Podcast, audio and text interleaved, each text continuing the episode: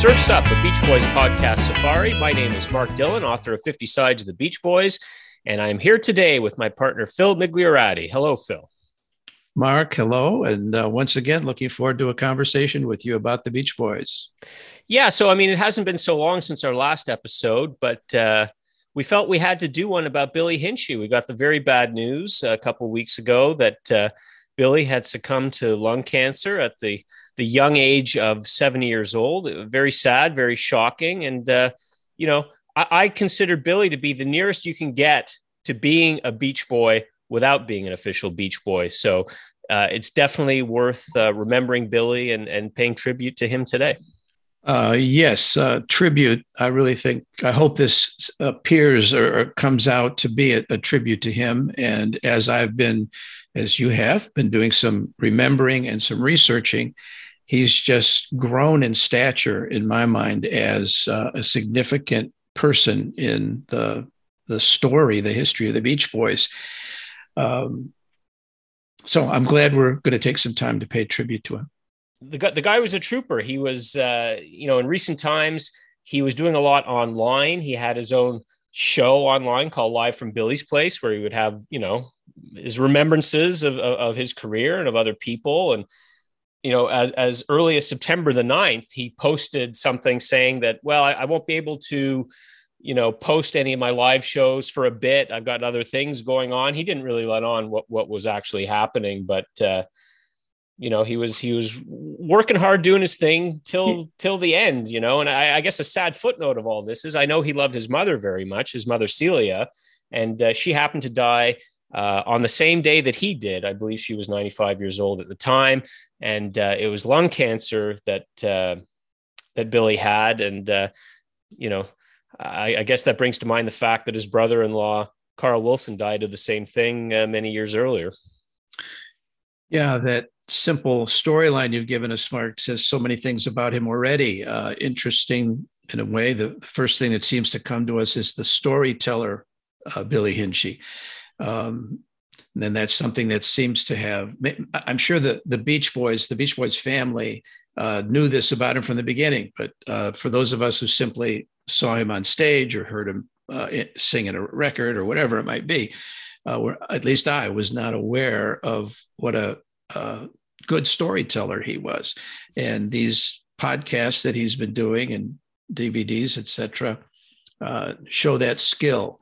And I think he's done us, uh, those of us who are true, deep, crazy fans of the Beach Boys, a good service in getting some stories out there, maybe that uh, we might not have heard otherwise. Or it's a resource to go back to, to pre- part of appreciating the Beach Boys is appreciating the Beach Boys, not just their music. For some reason, uh, a lot of us just feel connected to them like we think we're part of their family. And I think Billy Hinsche is a, a link for us or a bridge to us into some of that. Well, and he was quite literally part of their family. I mean, his uh, his sister Annie, of course, was uh, married to Carl Wilson, so him and Carl were brothers-in-law. And uh, you alluded, uh, you know, to his his DVDs. So Billy was a film grad from UCLA and had the good sense to bring a Portapak video recorder with him, you know, when he toured with the Beach Boys in the 1970s. So as a result, he was able many years later to uh, to edit together and, and produce these DVDs like Dennis Wilson Forever, Carl Wilson Here and Now, 1974 on tour with the Beach Boys. So I mean, you know, some of this footage is a bit old and grainy, but I mean, still, it, it's it's a it's a rare behind the scenes look you know at the band at that time and some of the stuff going on. And and he was also able to get you know some key interviews with people that he knew. Like i think you'll find jim Guercio there. You'll find jack Rieley there. Uh, and these two had a connection. And that's pretty amazing because jack Rieley you know in his later years didn't give a lot of interviews. So uh, yeah billy has uh, brought to light a, a lot of things in the beach boys story well, and interesting as I'm listening to you kind of go through that, it's like his choice uh, to pursue that career, that skill, that degree, uh, cost him at least the, the, rumor story or legend story is cost. It was a choice to do that or become a member of the Beach Boys, and his loss, if you will, was our gain because uh, he toted that uh, state of the art at the time. Um, recorder along, and because of that, we have some footage we would not have had otherwise. So uh, he's done us a service in that way. Yeah. So what, what you're talking about there is uh, in 1969. Now, I, I should say that I had great conversations with Billy for my book. You know, some people give you an interview and then you know it's goodbye and they, they leave you to it but with billy you know we did a, an interview but we worked together really on, on, on crafting the, uh, the chapter, his chapter in my book, because he he you know being a documentarian, he he really cared about a good story and about getting it right, you know. So and and, mm and he told me a lot of stories that that didn't make it into the book. So you know I was going through my uh, my notes uh, yesterday about that. But in, in 1969, um, and we'll we'll get more into the backstory, but the Beach Boys, so the Wilsons, Mike Love, and uh, manager Nick Grillo came to his house. Uh, you know, they were already quite acquainted with Billy and basically offered him full time membership in the Beach Boys because, according to Billy, there was talk of Bruce leaving the band at that time. That didn't happen for a couple more years. Uh, so anyway, they they were looking to fill that potential gap, and so they offered uh, they offered Billy a, a chance to be a Beach Boy, and he was all for it. But I guess sadly, or or perhaps not, you know, his his parents, uh, Otto Pop Hinsche and, and Celia, did not want him to uh, drop out of school. They wanted him to pursue a uh, higher education. So Billy said he cried. He cried himself to sleep that night. He th- I think he was 19 years old at the time, and uh, didn't get his chance at that time to be an official Beach Boy. But you know, he was involved. You know, when he could be after that point, and then you know after um, I think after his studies were done, that's when he was able to become uh, a full time touring member of, of the Beach Boys in the 1970s yeah, uh, who you know who's to say um, how it would have been different had he said yes to that? Uh, we certainly would be having this conversation, paying tribute to him, having been a longstanding member of the Beach Boys. But are there some stories we would not have found out about? Are there uh, for his life? I mean, all of the different I mean, he's kind of like a rock and roll all star when you just go through the different people that he's he's recorded with, or re- did some songwriting, or singing with, uh, concert touring with. Um, in some ways, he may have had the best of both worlds with that decision, and uh, we'll just trust that that was uh, the best path for him. But we're we're blessed. Uh, we would have been blessed either way, I think. Well, I mean, he certainly supported a lot of artists, including the Beach Boys. But I mean, he had a, a career of his own. You know, he he was in the the limelight uh, for a while himself. So I mean, why why don't we sort of back it up? I mean, um, so Otto Pop Hinsche, we'll call him Pop. Uh, you know, is, is, is kind of a big character in all this. But you know, he was uh, an American. He was born in Hoboken, New Jersey, and moved to the Philippines. Unfortunately, with, with the Japanese uh, occupation, he was in a prisoner of war camp uh, during World War II. But afterwards, he uh, he ran a popular supper club in Manila. Uh, but then during the Korean War, he didn't want to face the risk of being incarcerated again, so uh, he moved to the U.S. And, and, where did he choose to move to? But Beverly Hills, California. If you're gonna if you're gonna come to America, just go go where all the stars are, right? let's go live near Frank Sinatra and Dean Martin. Well, you know, I, I'm sure they go out to supper clubs and are probably very good tippers. Um, so, so Billy went to the Good Shepherd uh, Catholic School. So this was a school where a lot of celebrity kids went, and so this is where um, he met uh, Dean Martin Jr., otherwise known as Dino, and Desi Arnaz Jr., who of course is uh, the child of um, Lucille Ball and Desi Arnaz, and so uh, they had this mutual love of music. I mean, especially uh, Dean and Billy. Desi was was younger; he was only like 11 years old. But they, they formed Dino, Desi, and Billy, who were you know kind of the the first boy band, uh, and you know they were they were just kids, and and and they had uh, you know real pro songwriters and producers like Lee Hazlewood behind them, session musicians, you know, who are actually doing the music in the studio. But they they had a couple of hits in the top 30. I'm a Fool and uh, Not the Loving Kind. And, you know, with their connections, it's not surprising that they got uh, to play on the Ed Sullivan Show. Lucille Ball was in the audience uh, for that performance in, in 1965 as they lip synced and lip, lip or, or play synced their way through uh, through their couple of hit songs. Um, but yeah, so they they they had some success, and and that's what uh, brought them to the attention of the Beach Boys in 1965. I saw that uh, video recently of uh, Ed Sullivan introducing the uh, Dino Desi and Billy before they sang, and of course you could I forget what he said exactly, but it was kind of like uh, doing this as a favor to a you know a big star that he wanted to, of course, curry favor with. But he made the comment. Uh, he said, "Well, my old again, I'm not quoting, but my old friend uh, Jack Benny, who's you know always 39, should know that the uh, this group is 38 years old."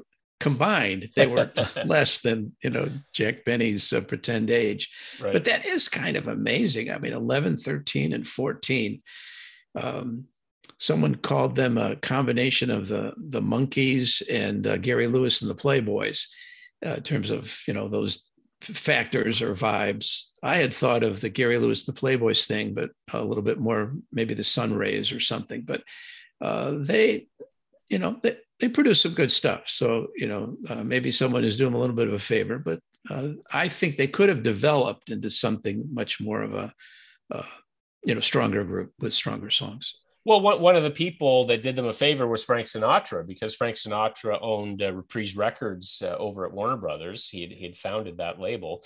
Uh, so their audition was for him. Can you imagine being uh, an 11 year old kid and like auditioning? Uh, but I mean, Desi Arnaz Jr. could play the drums. Obviously, his father could, and uh, he got all the best teachers. So, I mean, he, he had some some instrumental skill as well. So, you know, I, I think Sinatra you know, as you say, probably trying to do, do, a favor for for his showbiz friends. But I mean, these these kids, uh, you know, they had something, and uh, I think "I'm a Fool's" a pretty uh, pretty catchy song, actually.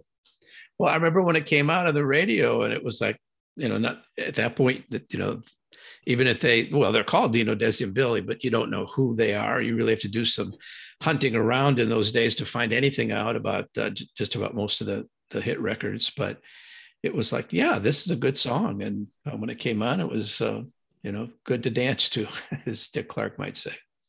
So they um, they were on the bill for the Beach Boys Summer Spectacular at the Hollywood Bowl. Boy, I t- Phil, did you go to that show? Did you go to any of those shows? Because boy, would I have loved to have seen that. I mean, you've got. Uh, you know, not only the Beach no. Boys and Dino Desmond, you got the Byrds and the Kinks, like unbelievable.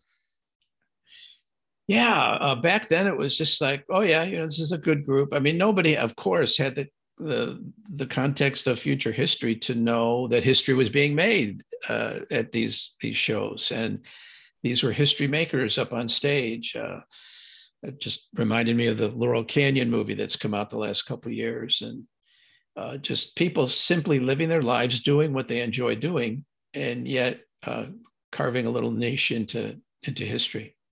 So, as uh, Billy told me, um, he met Carl at Soundcheck, and they bonded uh, pretty quickly over their uh, mutual love of uh, Fireglow Rickenbacker guitars. Um, so that that relationship was uh, was formed, and uh, it, it, grew closer because, I mean, as it turned out, um, Bruce Johnston was dating a friend of Billy's sister Annie Hinsche. And so that friend and Annie went to the airport uh, to greet the Beach Boys as they returned from a tour. And this is where Carl met Annie. Instant attraction, asked for her phone number. And, uh, you know, this is 1965. Uh, before long, they were dating. And before long, Carl had proposed to her, which, you know, reminds me so much of Brian. I mean, Annie was like 16 and, and Carl was um, 19, I believe. Very, very young. But, uh, you know, as Billy said to me, he said, I mean, Carl had a great sense of humor, but he was a serious person. He was very serious. uh, about a lot of things. So, so not surprising that he would uh, take such a serious step at uh, at such a young age. Yeah, my one uh, brief encounter with Carl, uh, I would affirm that, even though it was just a very brief moment in the underground garage of the Auditorium Theater at uh, Chicago after their concert, ran into him and and you know, being a starstruck kid, I, you know, all I could say was, I really like I Can Hear Music. You know, he had just put that out, or, and I had known that, you know, he did the production on it. And, and it was like in that moment, he actually made it feel like uh, he, he appreciated that comment rather than thanks kid and just keep moving on. Uh, very serious and very caring person. Yes. But one of the things, as you've re- recounted some of that stuff, is uh, not that patronage, well, coming from Chicago, patronage is a big deal, you know, but uh, in the negative sense, but there's none of that here. I mean, they met uh, musically, Carl, I'm talking about Carl and, and Billy, and they, their initial connection, as you said, was love of the, the guitar, uh, and family developed out of that. So it, it wasn't like, uh, you know, Billy was trying to muscle his way into something bigger. It was uh, organic, relational, and uh, proved itself out through decades upon decades of uh, you know continued re- relationship, family wise and career or uh, music wise.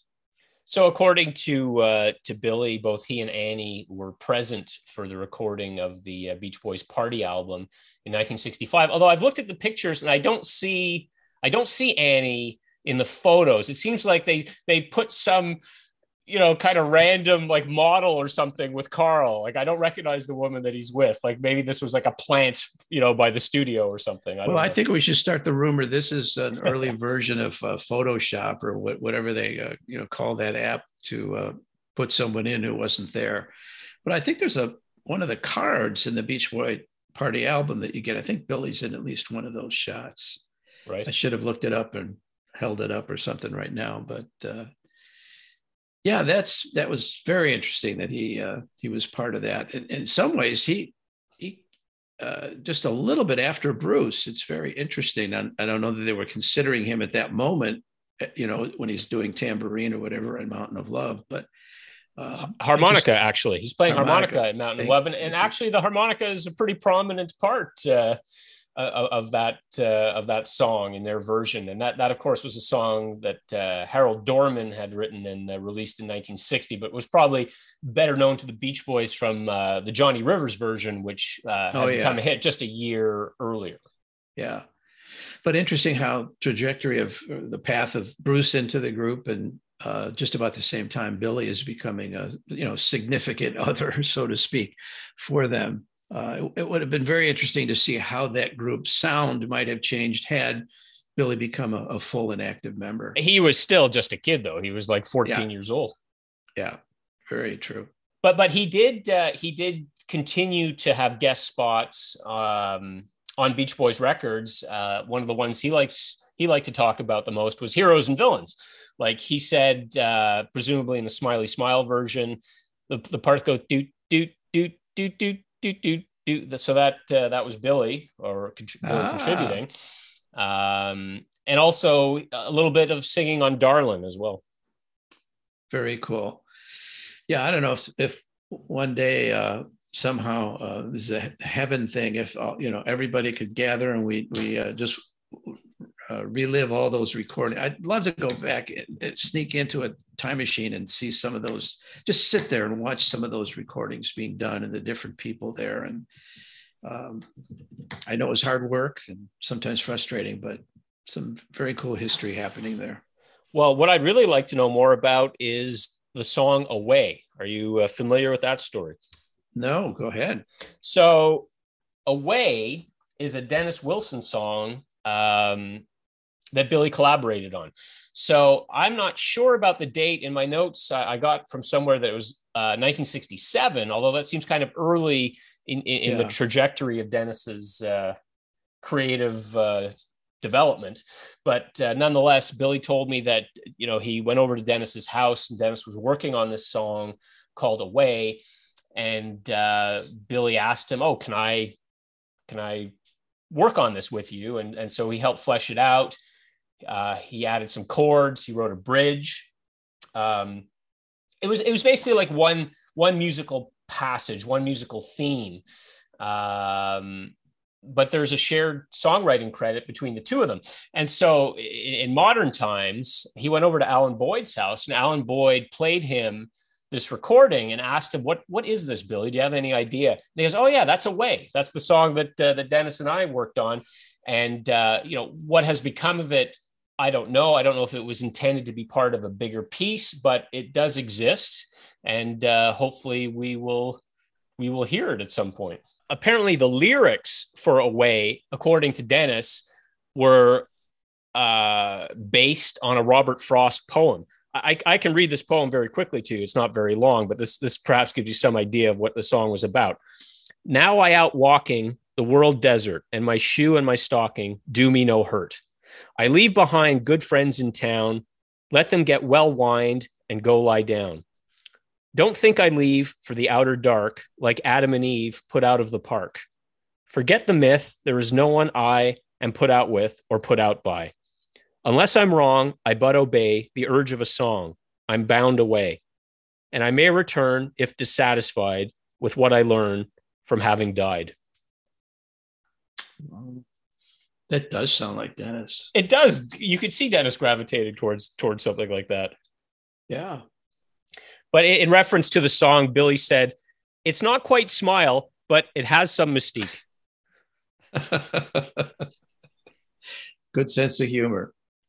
Oh, very cool. And that makes me think of a, t- a totally different song, but Dennis related. You know the story of "You Are So Beautiful." Uh, Dennis has no writing credit on it, and yet Billy's, if I'm getting good information, uh, has indicated that he was at that party or event or gathering. Uh, talked about how Dennis gravitated over towards uh, Billy Preston as he's uh, at the piano, and others were doing other things. And in other words, just verifying that Dennis really was in those moments uh, contributing, collaborating, even though uh, he either chose not to get credit or didn't uh, didn't fight for it once it wasn't given.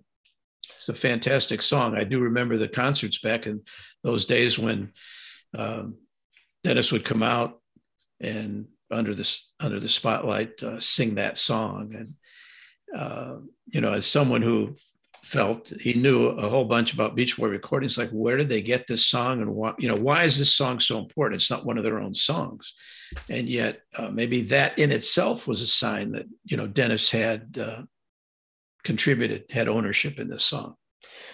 Yes, and I suspect we would not have known about Dennis's involvement um, in this song if not for Billy, because uh, nobody knew much about it. I think the first time I ever saw any information about that was, uh, I believe it was an Al Jardine interview, um, perhaps in the 90s uh, or thereabouts. And and and Al, I think he might have credited Billy with telling him this, or, or said that somebody in my band, and you know, Billy was the musical director in Al's band uh, around that time, and um, he said, "Yeah, some some you know, Billy told me that." Dennis was involved in, in, writing that song. And so when I when I interviewed Billy, yes, he told me that it was at Gerry Beckley's uh, uh, apartment in uh, in LA. Of course, he was uh, lead singer of the group America, and um, yeah, he saw Dennis and Billy apparently collaborating on this together. And so, I mean, I don't know the circumstances of the song's creation, but you know, in just listening to it, it certainly sounds like a, a, a classic Dennis Wilson ballad more so that it sounds like stuff that Billy Preston had done. I mean, Billy Preston, you know, aside I'm sure everybody's thinking about Billy Preston these days because of his role in the uh, the Beatles Get Back, documentary that a lot of people are are, are watching. But uh, his solo stuff is quite different from that, whereas it does sound a lot like a, like a Dennis Wilson song. Yeah, obviously Dennis didn't care. Can we say that? But uh, I think Beach Boy fans like to include that in the canon, if you will, of, of the Beach Boy catalog. Um, it's a great song, and uh, it was uh, uh, stunning is a little too strong a word, but it was just a very poignant moment when uh, Dennis would be singing that. And especially as you begin to began to hear a little bit about some of his own issues. So, uh, you know, at least for me, reading back into uh, him trying to communicate a beautiful thought, uh, but something that maybe he struggled with himself. I don't know. But great song. And uh, again, Beach Boys maybe not credited as they should have been and and you hear Billy on it because he would play piano like when they did this in concert he was the one he would start with an opening vamp and he would he would play the piano and then Dennis Dennis would yeah. sing it so it was kind of a uh, a performance collaboration uh, between the two of them and and you know I brought up this point with Billy and he and, and he said you know I never thought of it this way and I think you're right and that is it is a love song but the way Dennis used it it was a love song to the crowd, to, to the audience. That's you know? absolutely right. And we have heard Dennis in interviews, and you know there aren't a ton of Dennis interviews out there. You know, I'm sure if he lived longer, there would be a lot more. But um, he he said that he loves the adulation, he loves the applause of the crowd. You know, so it's his way of saying thank you. You know, and and Billy's like, yeah, you're right. You know, I never really thought of it that way. Well, sadly, we gave him a fix, and uh, it, it was appreciated. but uh, he was a great person. Um, an interesting fact that I uh, came across is that um, getting back to 1969, the year that he was offered to be in the Beach Boys, so Mike was unavailable uh, for I don't know how many shows it was, but because Mike, you know, where, whereas the Beatles had sort of had their trip to India and then sort of turned their back on it, of course, Mike became a lifelong practitioner of, of transcendental meditation and, and the Maharishi. And so he went uh, back to India in 1969, and uh, there were delays in him returning. So they, they were a man short for for at least a show, and so Billy uh, Billy took his place. So it's very interesting uh, that as far back as 1969, he he wow. would uh, appear on stage with the boys, and and uh, I credit Andrew Doe's great Bellagio website for providing that little tidbit. Well, someday it'd be fun to sit with you and talk about uh, i'm not sure what we'd call it the beach boys all-star band or something persons who made contribution um, and yet never became official beach boys you know starting with glen campbell and you know on down the line and billy would uh, certainly be uh, uh first chair uh, on that uh, on that team yeah, I mean, he played keyboards, he played guitar, he sang Brian's harmony parts.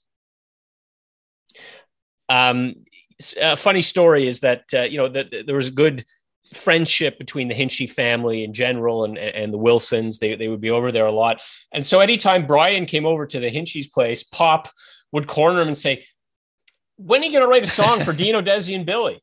And so apparently this this went on for like a year or something like that. And then finally, Brian called up Billy and said, I, I got something for you. C- come on over. And so he uh, he gifted them with a song called Lady Love, which ended up being uh, the final uh, release of, of Dino, Desi, and Billy. And uh, it, it, certainly sounds like a Brian song, uh, but a yeah. little bit more sort of um, middle of the road, like AM radio kind of thing.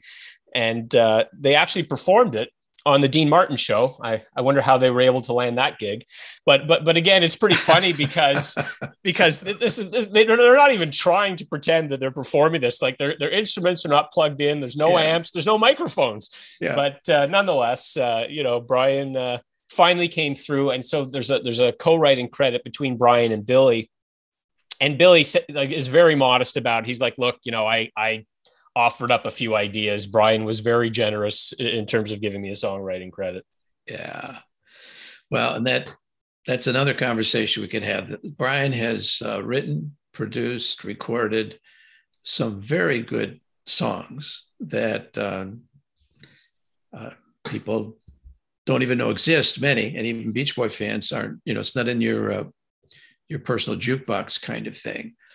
Obviously, Billy still had these ambitions, you know, toward towards a music career, even though he was off to, to film school at, at UCLA, because in 1971 he released his his supposedly only solo 45 called "Music Is Freedom."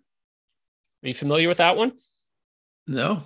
So this was co-written by none other than Jack Rieley, and it was produced by Billy. And it's a pretty good song. Like you can find it on YouTube, and uh, it's very much of its time, kind of like sort of like a cozy country rock kind of sound, pop sound, AM radio. Uh, it's it's it's a little it's a little hidden gem out there. That's cool. And then you know he was uh, he was out touring with the guys. Uh, you could hear him on the in concert album 1973 on tracks like Surfing USA and Fun Fun Fun. He's taking he's taking Brian's high parts. Some of the, the songs he would also participate on, not on that album, would be Little Deuce Coupe. Their hearts were full of spring. He, he kind of felt that a lot of Beach Boys fans weren't aware that he was uh, he was fulfilling that role in those concerts at that time. Yeah, there's obviously you're recounting a whole bunch of things that um, most of us either forgot or never knew, and yet the, he's kind of like Dennis in this. He did not, you know, toot his own horn. Uh, it had to come out because someone asked him a question or someone did some digging. Um, I don't know him personally, but seemed like not just a friendly guy, but very, very humble. And yet, whatever he was asked to do, he had the skills to do it. Yeah, he went. Uh, he went to Holland with the band uh, to record that album, and uh, he's one of the many voices on on Funky Pretty. I mean, he recalls Holland being a very boring experience because you know where they were staying, there was not a whole lot going on. You know, there was one bar. You know, there were no movie theaters. Like there just wasn't a whole lot to do he was bored so he picked up the bass and decided he was going to teach himself how, how to play the bass and uh, sure enough, you know, the subsequent tour, he was uh, hired as their bassist, you know, and he said that was challenging. That was challenging. But uh, so, yeah, he, he became a bassist for a while. He said it was especially challenging doing those pet sound songs and good vibrations because, uh, you know, the, the bass lines on those songs were pretty complicated. Yeah, I think a lot of Beach Boy fans like me who just love the sound but are not musical in the sense of being able to play an instrument or arrange songs or score things have no idea how uh, intricate or difficult it is. I mean, when I uh, totally off of Billy here, but just you know hear people talking about some of their difficult songs or the modulation or this key change or this or that. It's on songs that I'm like, really? I just thought they were singing away, just playing, you know, just a garage band playing away. Uh, a lot of depth to to what they what they produced and performed. Here's another sign that uh, you know Billy was was getting close to uh, certain members of the band at this time. In 1973, Rolling Stone reported a rumor that Carl and Ricky, Ricky Fataar, their drummer at the time, and Billy were going to form their own band, while Mike and Al we're going to get into the business of opening transcendental meditation foundations. The Beach Boys were going to split up. Now that's a new one to me. Um, who knows where that came from? But it, you know, the best rumors are not outlandish. Uh, you know, you could you could see that. Maybe they had an argument one day and patched up the next. Yeah, who knows? But that's uh, that's an interesting tidbit. But uh, could have been a whole different story with Carl, Ricky, and Billy uh, forming their own band. Wow. Um, Billy also, uh, one of the highlights of his career, so he said, was uh, being invited by Bruce to the vocal sessions for Don't Let the Sun Go Down on Me, uh, the 1974 hit by Elton John. So uh, Bruce, with assistance from Captain Daryl Dragon, uh, were the vocal arrangers on that, and uh, they invited Carl and Toni Tennille and Billy uh, to perform on that along with Bruce. Apparently, Mike Mike Love was not available, so uh, you know Billy once again sub for Mike Love, and uh, he said he's eternally grateful. He was eternally grateful to Bruce for that uh, that invitation.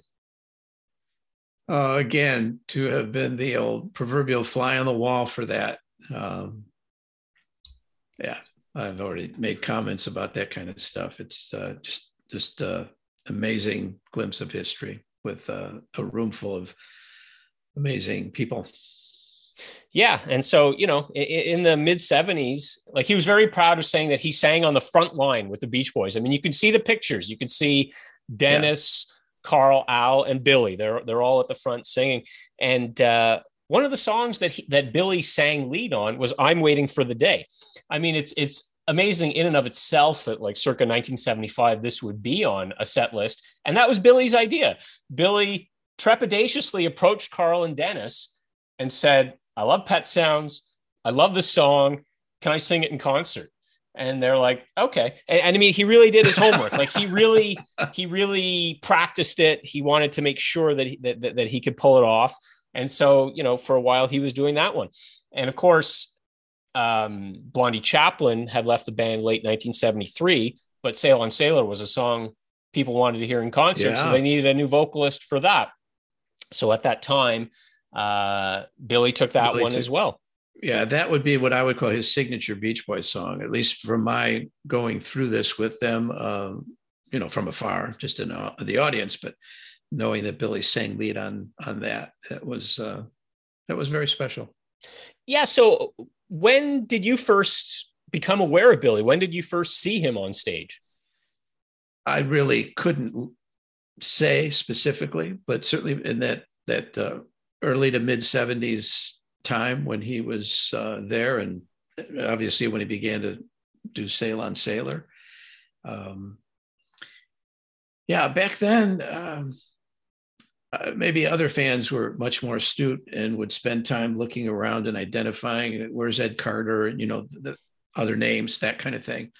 Um, that stuff just didn't uh, uh I, I just don't have memory of you know focusing on each person and wondering you know how they got there or what they were doing. But early to mid seventies, you know, be, have memories of seeing him up there. Yeah, my first show was at the Montreal Forum, July 1979, and I believe he was not there. But uh, I remember seeing shows in the late 80s and seeing him and thinking, "Who is that?" Like, I don't recognize this guy. Like, where, where did this guy come from? I didn't. Uh, I didn't know. Yeah, uh, Bobby Figueroa, who we had on our show a while back, drummer, he also sang "Sail on Sailor," and they sing it together. So it was sort of both their numbers. So they they sang it together on the um, Al Jardine live in Las Vegas, Al Jardine Family and Friends live in Las Vegas uh, CD. And uh, that, by the way, is, is, is a really nice album um, that gives you know different people in the circle an opportunity to, to, to sing lead vocals. Wendy and Carney Wilson are there and uh, Billy was the musical director uh, in Al's band, so that's another uh, big role that he played uh, later on. Yeah, that was uh, I don't know, breath of fresh air. Maybe that's not the way to say it, but like it, felt like okay, here's a, a another Beach Boy uh, album, if you will, and certainly players were part of that, but not not the whole band. But th- they were so fragmented at that point, and the the different touring things was still uh, in embryonic form. So it it really filled a, a, a hole a hole in my heart, so to speak, for uh, some fresh Beach Boy sounds. They did a good job at it. It seemed, you know, at this time, like in in, in the mid '70s, that that Billy was inching closer to perhaps being an official member again, because Bruce did leave in 1971 you know, Ricky Fataar left in 74, Blondie Chaplin left in 73. So they were, they were getting down a little bit in size. And so, uh, you know, there was consideration, you know, to Billy becoming an official member again. And um, 15 big ones, he's all over that album. Like if you look at those credits, uh, Ed Carter and him, Ed Carter and Billy are doing guitars on on a lot of those songs. You know, and as we know, you know, Brian was becoming quite active again and, and, and quite prolific. And um, he, they gave Billy lead vocal on the cover Mony Mony, um, the Shondells song. And, and that's a great, I love that. Like to, of all the oldies they recorded at that time, I think that's one of the best. Cause I mean, it's a very typical Brian production with like really overpowering synths you know. But I remember listening to it and thinking, who is singing that? Like it, it sounds like Al, but not mm-hmm. quite. And that's, I guess, how I would describe Billy's voice on on some of these songs. But uh, you know, we we had Howie Edelson on.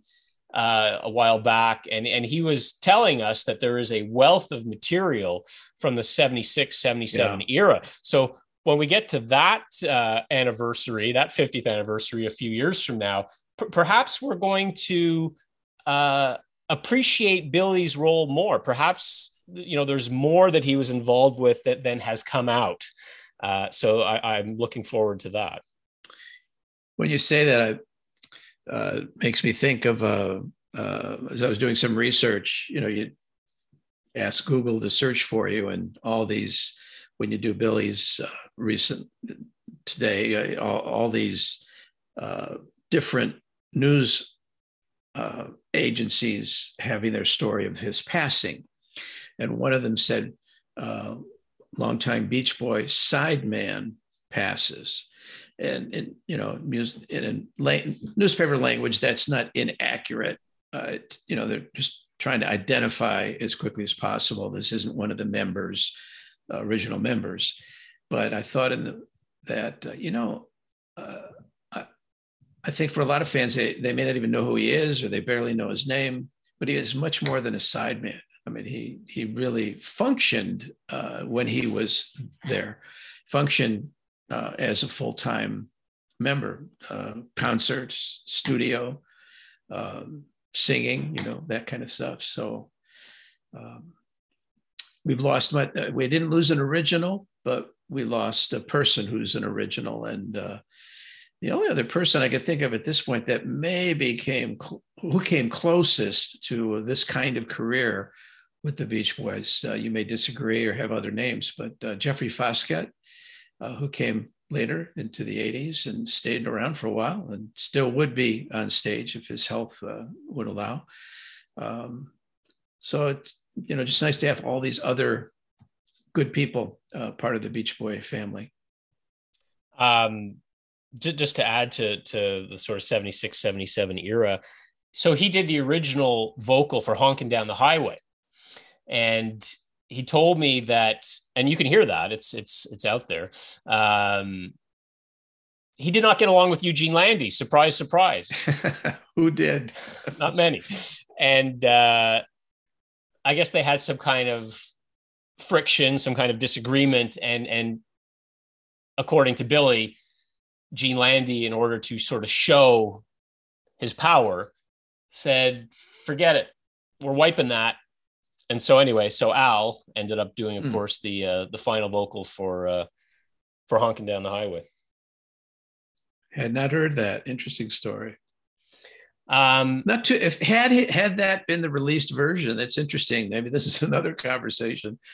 Um, Beach Boy songs where a non non a non-member, so to speak, is singing the lead. Uh, there aren't too many of them, but there's there's probably some.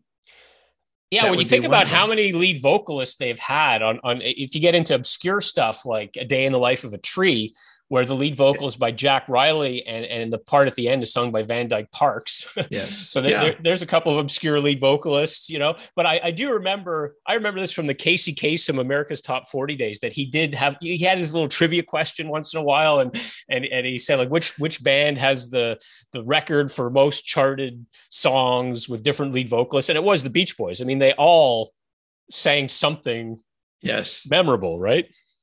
Well, yeah, certainly the the five of them, and then Bruce, and then you know, yeah, just Blondie. Uh, uh, yeah, a lot, lot longer uh, list than you might think initially. Good point. I think an important part of the story uh, we've talked about him a little is is Pop Otto, Otto Hinsche. Um, he had a very strong connection with Dennis, which which sounds peculiar at first because he was like more than 50 years older than Dennis, I believe. But you know, Murray died in what 1973, and uh, it seemed around that time that Dennis gravitated more towards towards pop, and they would they would cruise around. They would go around town together, like having fun. Like it wasn't like a typical sort of father son relationship, kind of more like a buddy thing. But but but I think maybe Dennis did see it as a a bit of a, of a father. I think he needed that. He needed like a sort of um, benevolent father figure, you know. And and uh, yeah. in my book, Billy told an amusing story about how you know Dennis was like pranking around, and they went into this high end shoe store uh, in Beverly Hills and uh, Dennis approached the salesperson and said, Look at this guy. Look at my friend. Look how old he is. He's so old. Well, why don't you just give him a pair of shoes? And so they did. They gave him this very expensive pair of shoes for free. Uh, you haven't mentioned. I neglected to. Uh, I should know, but who, what song did you uh, and Billy work on for your book? Well, I, I was just getting to that. Um, the, the song is is "Farewell, My Friend," Um, so Pop died in 1976, and Dennis was like cruising around one night, and like you know, Pop was in the hospital at this time, and, and Dennis had broken a tooth, and he saw this as some kind of sign that something was not right. So he went to the hospital to see Pop, and uh, Pop died in his arms that night. And Dennis was alone with mm. him. Dennis was all alone with him, and th- this had a very profound effect on Dennis. And, you know, as we now know from the Feel Flows box set, he had been working on a track called Hawaiian Dream, you know, dating back to the early 70s. It was just an instrumental. And uh, a few days after Pop passed, he went into the studio like very determined and, and, and you know, dug out the, you know, whatever uh, current instrumental version he had of Hawaiian Dream, and, and he started writing "Farewell, My Friend," like very very focused, you know, like it, it, it was just coming out of him, and uh, yeah, it wasn't supposed to be on the album. The album was set to go; it had a different, slightly different sequencing, and then he's like, "Put put this on the album." So I, I that was meaningful, and and and I don't know what Hawaiian Dream like inspired it originally in the early 70s, but it was appropriate because Hawaii, you know, is a special place for the Beach Boys. They've they've had a lot of shows there, a lot of popularity. Um, and it was a special place for the Hinsches because Otto would take the family there on vacation. And and Billy, you know, I I said I can hear Hawaii in that in that song. You know, there's these effects that sound like like birds or something. Like it's got these really interesting electronic effects. And, and Billy's like, yeah, I hear the Philippines in it too. And and the Philippines, oh, wow. you know, is where Billy was born uh, because he was born when um, when Otto had, had had moved back to to the Philippines. So meaningful song, and and very soon after Pop passed away, I, I think Dennis felt a bit uh, unanchored again and and he very quickly after that married Karen Lamb. I think he needed some kind of stability mm. in his life. He didn't quite get that from marrying Karen Lamb, but I mean that that that I guess was the hope at the time. Yeah, their songs are uh, powerful on so many levels. Just you don't need to even know who's singing it or what it is, the sound level. But then when you get to know the, or at least know about the people involved, and when you care about them, uh, takes on a whole new uh, emotional expression. Well, just as uh, Billy was kind of warming up to, to, you know, becoming a bigger part of this band and, and perhaps becoming a member, that was dashed in 1977 because Mike uh, took it upon himself to fire most of the touring band, including Billy. Um, Billy explained it in terms of Mike. You know, there were two factions basically. You could call call them the meditators and the non-meditators. Uh, and Mike wanted all meditators as much as possible. But I think you can read into that. He didn't want the partiers either. Like there was a faction that was partying, and then there was the, you know, Mike and Al were the clean ones. And they they insisted on having Brian with them to keep Brian out of trouble. But the other half, you know, they they they were getting into trouble. So I think you know, Mike, I think had that famous quote. Was it in uh, the Heroes and Villains book? Said, "We're, we're not the Rolling Stones." you know, he didn't want that image uh, around the Beach Boys. So, and you know, Billy was was pretty upfront about this with me because you know I, I brought up the fact that you know Carl had problems with um, with drugs and alcohol. You know, at yeah. that time, and and Billy's like, yeah, but you know, a lot of us did. He said, I, I would not be the right one to judge because I was going through my own stuff. So I think that gives you a, a kind of reading of, of what was going on circa 1977. Yeah, it, it thought that, and listening to the thought jumped to my mind. It's amazing this group has sur- not just survived, but didn't implode. Uh, well, even at, back then, and then several times since. Uh, I don't know. Is it the family ultimate family blood kind of thing that does keeps them together? The sound, I don't know what, but this uh, this band could have been done a long time ago yeah, something something kept them together. Even you know there were a lot of problems, and uh, I mean Carl and Annie got divorced, but him and he and Billy remain friends, which I think is great. And uh, Carl reached out to Billy when when he put out his first solo album and said, "Hey, do you want to join me on my tour?" Billy said, "Sure, I'd love to." So you know, even though even though there was this fracture in, in, the family like they were they were still close and they they made it they made it all right between the two of them you know and um, carl went on to do a second solo album called young blood and uh, you know he asked billy for some songs and uh, billy ended up contributing a song called one more night alone Carl, uh, you know, so he was out of the Beach Boys for a while, do, doing his solo thing. Wasn't happy. He wasn't happy with what was going on with the Beach Boys, and he was off doing his solo stuff, but he came back uh, around 82, I believe. And, and I, I guess he brought Billy back with him because Billy was, was, was back on the scene and uh, he performed live with them until uh, 1995. I, I, guess one thing we should, we should bring up is Beachago because yeah, Billy also, he cites that as kind of the highlight of the whole thing because man, the Beach Boys were a hot commodity. That tour was that and the Rolling Stones tour uh, of that year were like the big deals going on in the music business. I, I, think they had three nights in Madison Square Garden sold out. They were doing multiple shows like in, in one night. Um, he has very fond memory of that, and, and and he says he was the one that came up with the, with the term Beachago, which I guess is is being resurrected almost because now Brian is doing a tour yes. with uh, with Chicago, so uh, tr- trying to revive some of that magic.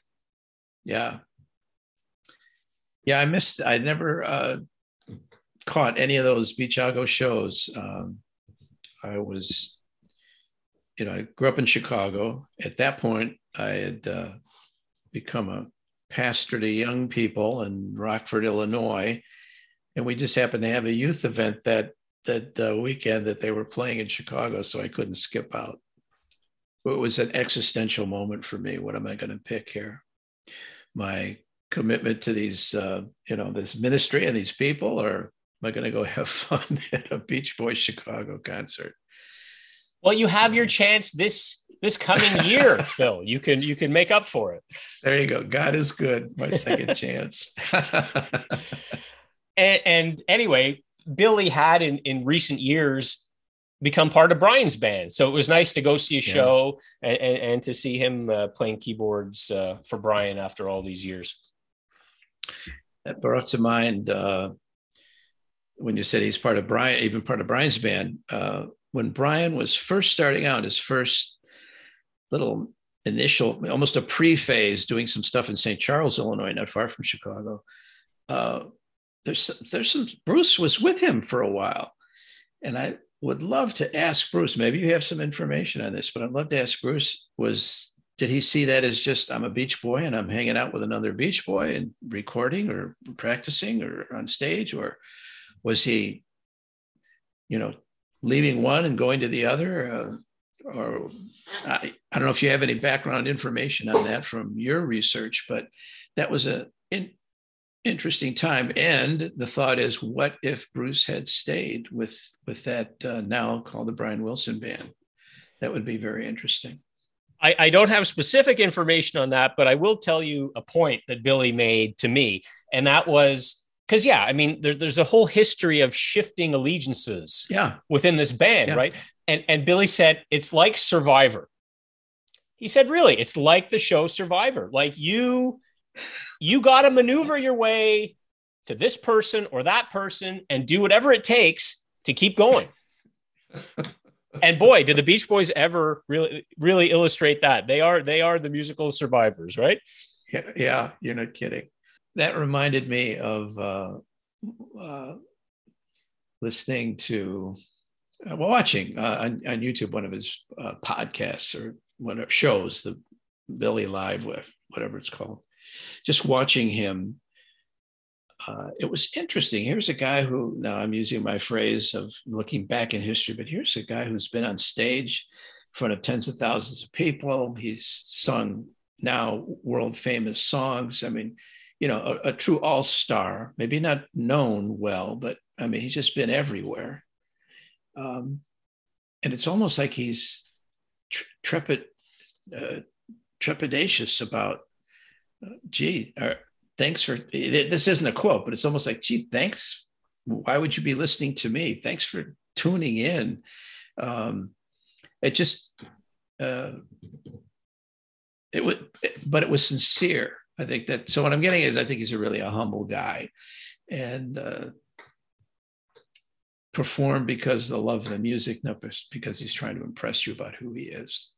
He, he was happy to to help the Beach Boys. You know, um, a quote from my book. He was saying that you know part of my destiny because like he feels like he forgot about all this footage. It wasn't uh, top of mind that he recorded all this video footage and, and he like stumbled upon it in his basement like decades later and and and both Carl and Dennis are now gone so he's like part of my destiny is to keep their memory alive by you know yeah. making these uh, these DVDs. He's one of those people that that were happy to contribute to to to the Beach Boys, even if he was not an official Beach Boy.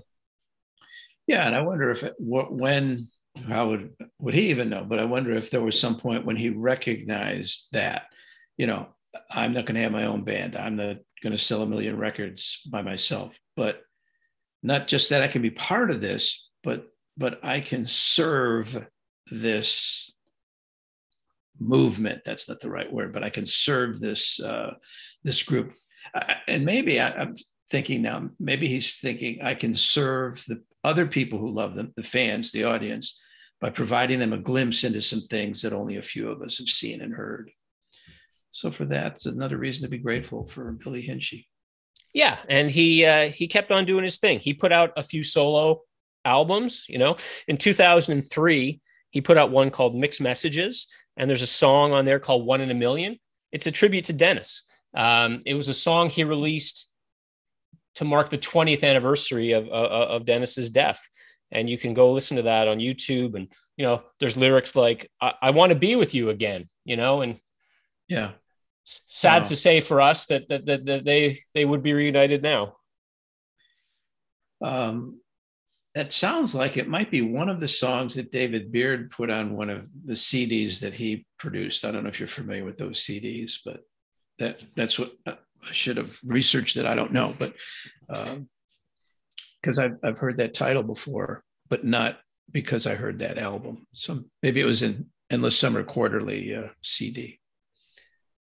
Well, I uh, I've had fun talking uh, to you about Billy. I I, you know, my personal dealings with him, he was uh, he was a very kind person. I know he uh, he liked to make people laugh. He, he was a very dapper dresser, and uh, yes, yes, a big part of, of the Beach Boys story. And uh, hopefully, we've uh, we brought a little attention uh, to him today through our discussion.